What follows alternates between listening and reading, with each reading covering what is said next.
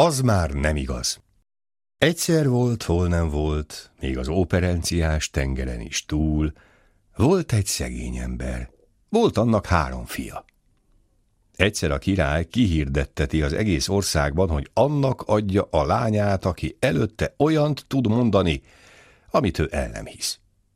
Meghallja ezt a szegény ember legidősebb fia, akit Péternek hívtak, kapja, fogja, elmegy a királyhoz, megmondja egy szolgának, hogy ő beszélni akar a királlyal.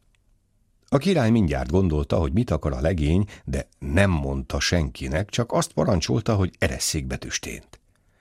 Pedig akkor már annyi királyfi meg Isten tudja, micsoda nagy úr megfordult a király előtt, mint csillag az égen, mint fűszál a réten, s mindegyik a király kisasszonyt akarta volna elvenni, de egy se tudott olyant mondani, amit a király elnehít volna. Bemegy hát Péter a királyhoz, s köszön neki. Jó napot adjon Isten, király uram!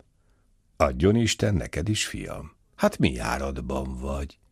Én bizony házasodni akarok, uram király. Jól van, fiam, de hát aztán mire vinnéd az asszonyt? Tudja az Isten, majd csak eltartanám valahogy. Az apámnak van egy háza, meg egy kis földje is.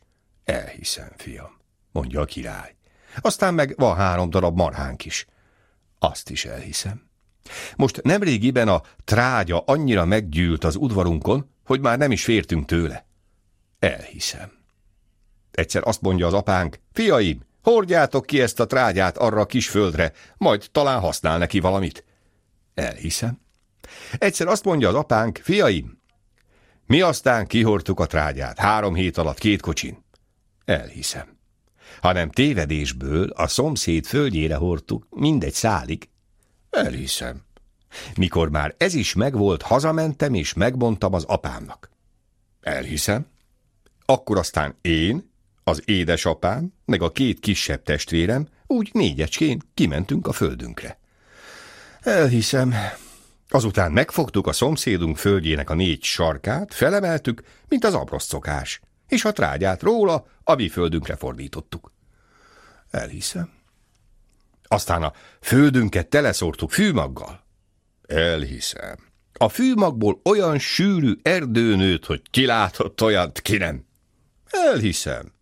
Az apám sajnálta kivágatni azokat a gyönyörű fákat. Hát, vett egy falka disznót. Elhiszem. Aztán a fölséget öregapját megfogadta kanásznak. Hazudsz, takaszt! Hanem a királynak hirtelen eszébe jutott a fogadása, Rögtön papot hivatott, a szegény ember fiával összeadatta a lányát. Csaptak akkora lakodalmat, hogy hét országra szólt a híre. Még az árva gyermeknek is akkora kalácsot adtak a kezébe, mint a karom.